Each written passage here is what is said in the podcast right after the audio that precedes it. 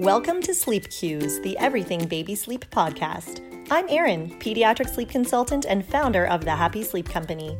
From cat naps to night wakes and regressions to teething, we cover all things baby sleep. With a passion for children's sleep, we're here to help tired families get healthy rest. Hi, everyone. Welcome back to the podcast.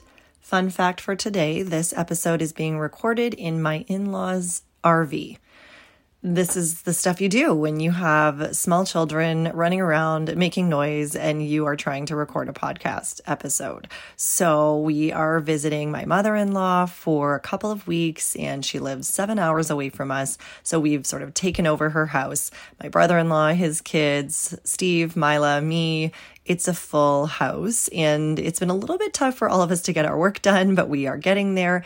And then today it occurred to me I needed to record a podcast episode and there it was nowhere even remotely quiet in that house to do it. I glanced outside, realized that my mother in law's RV is still parked in the driveway from a recent camping trip, and I thought, perfect. So now I'm in the RV recording this episode. I think the acoustics are pretty good. It's really quiet, calm, lovely.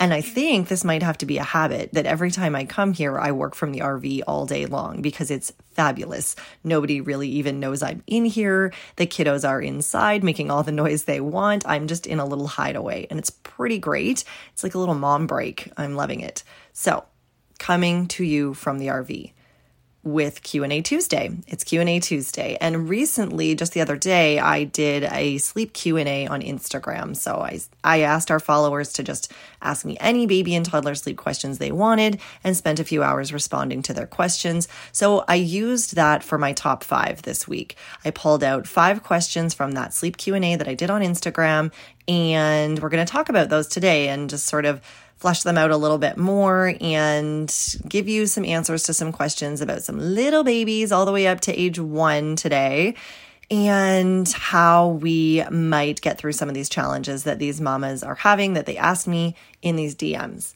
So let's start with the youngest, three and a half months old. My three and a half month old is taking much longer to get down for sleep and waking up much more frequently at night than he used to. Tips for getting more sleep, please this child is probably going through the four month sleep regression. If you listen to this podcast often, you will probably remember me already having said that the four month sleep regression doesn't actually generally happen at four months. It happens sooner than that. It usually happens somewhere between 10 and 14 weeks of age. This child in this question is three and a half months old, probably means we're talking about 14, 15 weeks of age.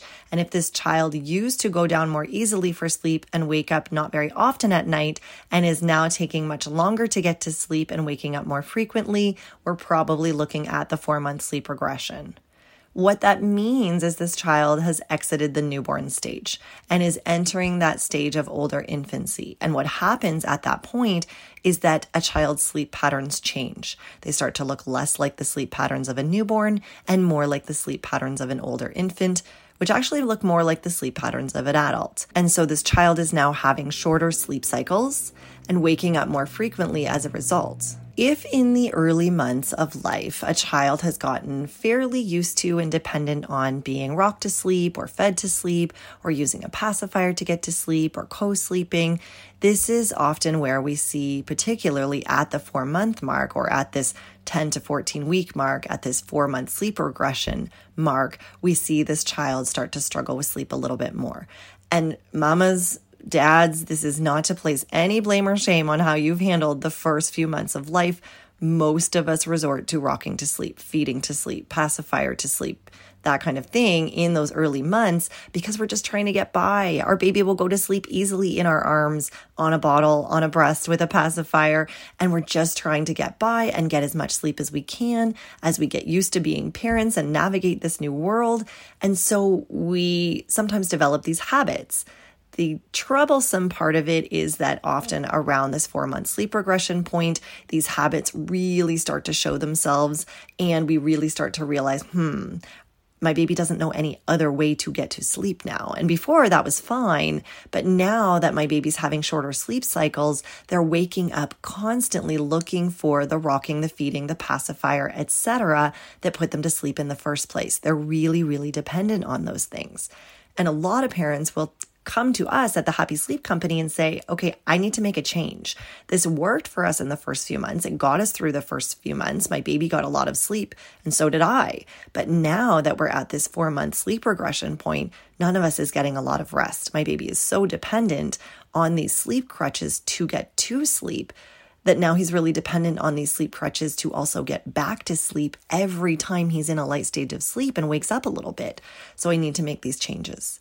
So, if you are navigating this, this four month sleep regression, the two biggest tips that I have are to watch wake windows really closely. Make sure that you have increased wake windows a little bit from when your child was a newborn. If when your child was two months old, you were giving them maybe 45 minutes to an hour of awake time and then putting them down for sleep again, that was great at two months, but it's probably not enough sleep pressure now that your child is a little bit older. So now that your child is closer to the four month mark, we will look at more like an hour 15 to an hour and a half of awake time before we're putting baby down for sleep again. I wouldn't do more than that because we don't want baby to be overtired, but we want to make sure we have enough sleep pressure. So if you're seeing lots of night wakes and lots of difficult naps, a hard time going down for naps, short naps, we might want to look at your baby's wake windows, make sure they're spot on, not too little so they're tired enough, but not so big that they're overtired. And then the next place we need to look is at those sleep crutches if you're really struggling with sleep at this three and a half plus month mark and you're realizing my baby needs a lot of sleep crutches to get to sleep and then keeps waking up looking for those same crutches, this may be the point where you want to look at some form of sleep coaching to help your baby learn to sleep a more independent way. To help baby learn to go into their crib awake and fall asleep using their own sleep skills so they have those skills to use again 45 minutes later when they wake up multiple times through the night. 30, 45 minutes into a nap. They have the skills to get to sleep and they have the skills to get back to sleep at those times. And that's where we talk about sleep coaching. We have a whole other episode and a blog post devoted to talking about different sleep coaching strategies. Do remember that it does not need to mean cry it out or extinction. Sleep coaching doesn't need to mean we're just going to take away all the sleep crutches and leave your baby alone in a crib to cry with no support. They need to be able to hear your voice, feel your touch, be picked up for a hug if they need a hug when they're going through a big transition like this. But if we want to get past these teeny naps and these multiple nighttime wake ups and these difficult times going down for sleep, we probably are at the point where we need to remove the crutches and teach baby a different way. So that's probably what's going on in answer to this mom's question about her three and a half month old str- suddenly struggling with sleep a little bit more than he used to.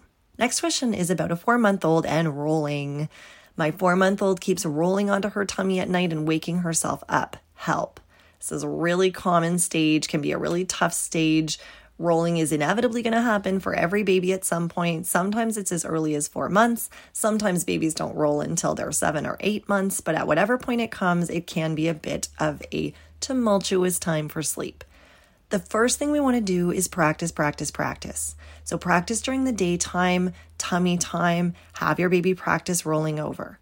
Don't just practice in the living room on the play mat in a big open space. That's really different for your baby than when they are in the crib and having a troublesome time getting flipped over when they're in that much tighter space. So practice in the daytime in the crib. Go to your baby's room in their crib, in their awake time during the day. Turn on some nursery rhyme music, put some toys in the crib, and put your baby on their belly supervised in the crib, lights on, consider it playtime. Put them on their belly and go over to the other side of the crib in kind of a where's mummy? Roll over to mummy kind of game to encourage your child to roll from their belly to their back towards you. This practice in the crib can really help with baby getting over this rolling milestone more quickly. And the more quickly they get through that milestone, the less disruptive it's going to be to their sleep. When it comes to what you do at night when your baby rolls onto their tummy and is upset, certainly we want, we want to go help them out if they can't yet roll back onto their back on their own. If you know your child is safe and there's nothing going on outside of the rolling because you your child is sleeping in your room or you have your video monitor, I would suggest if you're comfortable with it, you wait a couple of minutes before you go to flip your baby over. If you run right away, I do often see this become a bit of a game where you run right, right away and you flip your baby over and they almost immediately flip back onto their belly. You run right away, you flip them over, they almost immediately roll back to their belly. It becomes kind of a back and forth game. If you delay gratification a little bit, a couple of minutes, not only do you give your child a chance to try and practice to roll back to their back on their own, but you also, again, delay gratification. So it's not as much of a game. We wait a couple of minutes, we go flip your baby over and get out of sight again and give them that time to work on going back to sleep on their back or going back and forth from tummy to back if they're meeting that milestone. So give your baby a little time is the moral of that story when they wake up at night and are on their tummy. Again, watch them, make sure they're safe, but give them a little time before you go flip them over so it doesn't become such a game. Next question is about baby's room environment. Does having baby's room pitch dark for naps disrupt their circadian rhythm? I would suggest no. What disrupts a baby's circadian rhythm and really causes day night confusion in the newborn stage is when we let baby sleep for most of the day and then they're up throughout the night and we're having playtime at night. So basically, the, res- the reverse of what we're hoping for. If we put baby down in the daytime and they sleep for four or five hours in the middle of the day, this is likely to disrupt their circadian rhythm. It's likely to reduce the amount of sleep pressure that they have for their nighttime sleep and just kind of confuse their body clock as to what is day and what is night. So, what I suggest during the day is that you do have the room that they're sleeping in nice and dark for sleep because it is going to promote a better sleep and more healthy rest for them during the day. But you don't let a newborn's nap be longer than about two and a half to three hours max. So, when your baby wakes up in the morning, we have your awake time. There are 45 minutes to an hour of awake time if they're a newborn. We take them out of their sleep space, we change their clothes, we bring them into the natural light, we talk to them, we play with them, and then we put them down for their nap in a nice, dark, sleep conducive space. We let them nap. We don't let that nap be longer than about two and a half to three hours. We wake our baby up. We have our hour of awake time, different room, chatting, singing, playing, bright light, natural light. We take them outside, we get them some fresh air. We do all of these things to help align their circadian rhythm between day and night. We give them their proper wake window, we put them down for another nap. So, helping your baby through that proper wake window schedule in the day, putting them down for their naps when they need a nap in a nice sleep conducive environment, but waking them up and not letting them nap for too long per nap during the day these things are what is going to help align their circadian rhythm. I would not suggest that having the room dark is going to disrupt their circadian rhythm as long as you aren't letting naps go on for a super, super long time each nap during the day. Next question is about a 12 month old starting daycare. My 12 month old is starting daycare and they only offer one nap from 12 to 2. She'll be awake at 6 a.m. and so tired because she's used to having two naps. Help. I love for a child to hang on to two naps until closer to about 16 to 18 months of age. But a lot of daycares only offer one nap a day starting at around 12 months because it just works better for the daycare schedule. I get it. If you have five kiddos in your care and three or four of them are 18 plus months and definitely only need one nap a day, then the other one or two who might be 12, 13 months are probably just going to have to get on the same schedule for a lot of daycares. So if your 12 month old, first of all, if your 12 month old is starting a daycare that only offers one nap, I would I would have the conversation. It's still worth asking if somehow they could accommodate a two nap schedule for your 12 month old. But if they won't, if they can't, then a noon nap is not a bad idea. I do love a noon nap if your child has to go to one nap a day early rather than like 12 30, 1 o'clock. 12 30, 1 o'clock is really late for a 12 month old to have their one nap in the day. They are generally going to be quite overtired at that point. So, 12 o'clock is good. I'm glad to see in this question that the daycare is offering a noon nap and not later. But this child is going to need a really early bedtime, and that's the key. If you're 12 month old, 13 month old, if your child under the age of 16 months has to go to one nap a day kind of early, then I do suggest they be in bed every night at 6 p.m. if you can swing it. I know it's asking a lot because if your child is in daycare, that often means that both parents are also working. And so to get home from work, get your child from daycare, get them fed, have some together time and get them to bed by 6 p.m. can be a huge ask and not possible for every single family, but it is the best advice I can give for a child going down to one nap that early. We want to combat overtiredness. And the only way to do that, if we have to be on a one nap schedule, is with a really early bedtime in bed 6 p.m. or as close to that as you can get so that we're combating that overtiredness. You might also consider having two naps on Saturdays and Sundays if your child is home with you on the weekends. That way, we sort of catch them up to a more age appropriate schedule two days a week and get them back on track for Monday morning when they go back to daycare for their one nap. Last question for today How do I know when to stop the dream feed? This is a great question. And the question itself is why I don't generally recommend a dream feed. It's because it's really hard to know when to stop doing it. So, a dream feed, for those of you who don't know, the idea of it is that you sneak into your baby's room at some point in the night. Often it's right before the parents go to bed. And you feed your baby without actually waking them up. You sneak them out of the crib and you put them on the breast or bottle. You hope they don't wake up and you sneak them back into the crib again. And they never even know about it. They don't wake up, but they get the calories. The goal is that hopefully they'll sleep longer at night and you, as parents, get a longer stretch before they wake up again. The issue with the dream feed is that it can be really hard to know when to stop doing it because your baby wasn't waking up asking for it. You were sneaking it in there without your baby even waking. I generally only recommend a dream feed if a family's healthcare provider has advised that their child cannot yet do the night without a feed. It's not appropriate for the child to do the night without a feed yet because of their age or more likely their weight if they're still being monitored because they're not quite at a proper weight, they're not where their healthcare provider wants them to be on the growth curve, and they need some extra calories, if the healthcare provider has said, even if your baby wanted to, I would not want your baby to go through the night without a feed, then maybe a dream feed is a good idea. Because if the baby is trying to sleep longer stretches at night, but we have to get a feed in there, doing it in their sleep so they don't even know about it and it doesn't even really disrupt their overnight rest can be a great idea. That is one case where I might suggest doing a dream feed. But if your baby is over about four months and at a healthy weight, I wouldn't suggest that a dream feed is really the right path because they're probably at the point where they could very soon go through the night without a feed, but we won't know it because we're just going in and sneaking in that dream feed. So, if a family is ready to remove overnight feeds and their baby is at a great age and healthy weight to do that, then we would just remove the overnight feeds as part of sleep coaching. We generally would then see baby very quickly replace their overnight calories during the day, start having bigger, better, more efficient feeds in the day, maybe be more interested in solids if they're older and and haven't been quite interested in solids even though the parents have really been trying, but the overnight feeds have been maybe hindering that a little bit. These are cases where we might just remove the overnight feeds altogether. If a child is not at the point where the family feels they're ready to remove the overnight feeds, we could certainly keep an overnight feed as part of a sleep program, a sleep coaching program, but we would do an active feed, i.e., baby woke up and we've decided this baby still needs an overnight feed, so we're going to feed them when they wake rather than sneak in a dream feed.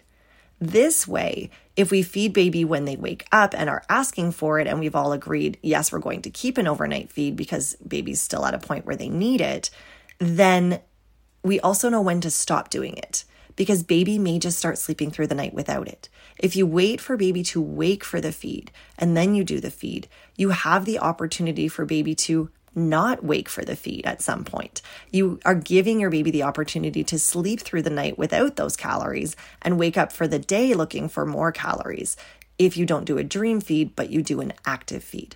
So, with the active feed, bottom line, at some point your baby may actually sleep through the night without it. And then you, as a parent, can say, Oh, great. I just woke up this morning and realized my baby didn't wake up through the night last night for his feed.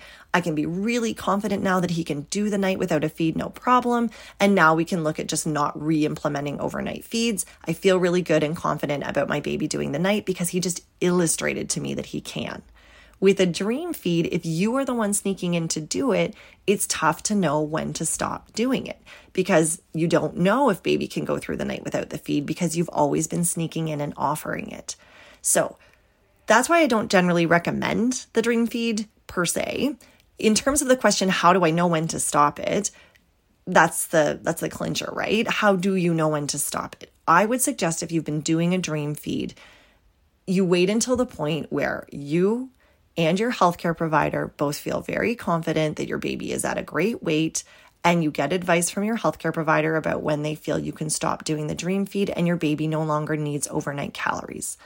As long as you trust your healthcare provider and you feel great about that recommendation, then the best thing to do is go with that in terms of when you decide to stop doing that dream feed you've always done in the past.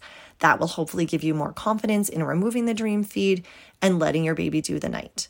I do suggest that at that point, when you're removing the dream feed, you have a plan for what to do instead if your baby wakes up during the night. If you've decided you're not, not going to feed overnight anymore, you're not going to do the dream feed, you do want to have a plan for what to do if baby wakes up and is upset.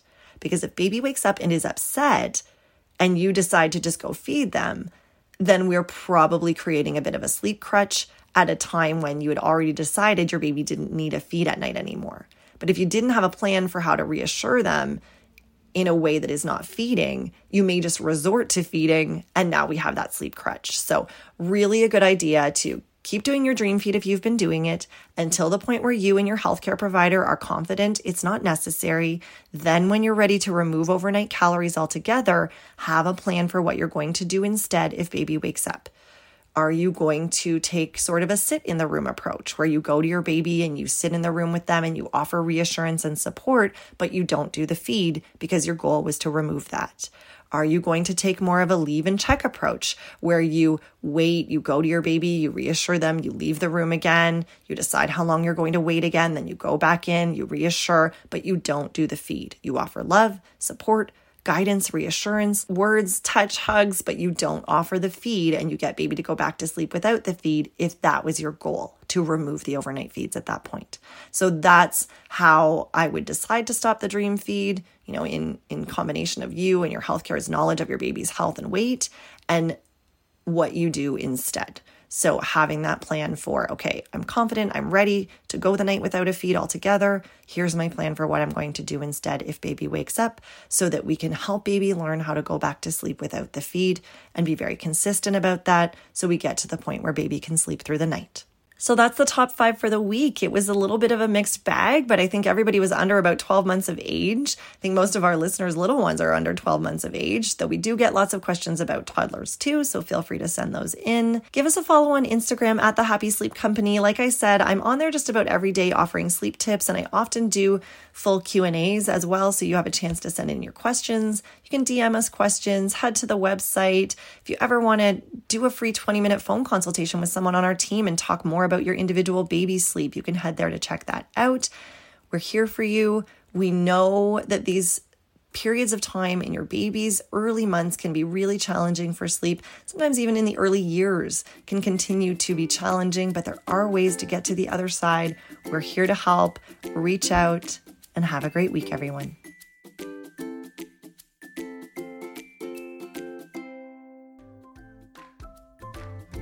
Thanks for listening to Sleep Cues, the Everything Baby Sleep podcast. If you enjoyed this episode, please subscribe, leave a review, and share this episode with a mom or dad who might need some rest. Connect with us on Instagram at The Happy Sleep Company and check out our website, thehappysleepcompany.com, for loads of blogs, sleep guides, and information about how we work with families one on one to get sleep on track.